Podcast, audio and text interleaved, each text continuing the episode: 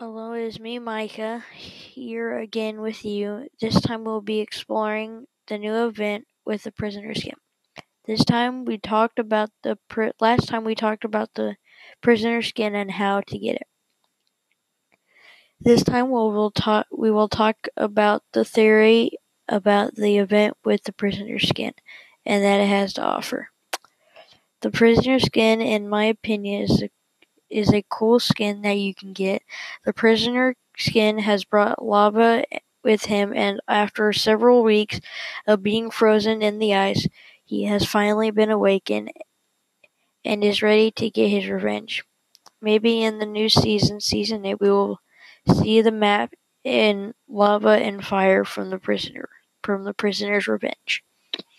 Next time we'll be talking about the new Love Heart event and that has been added and all the fun stuff that has been added and why it became a bad game. Goodbye.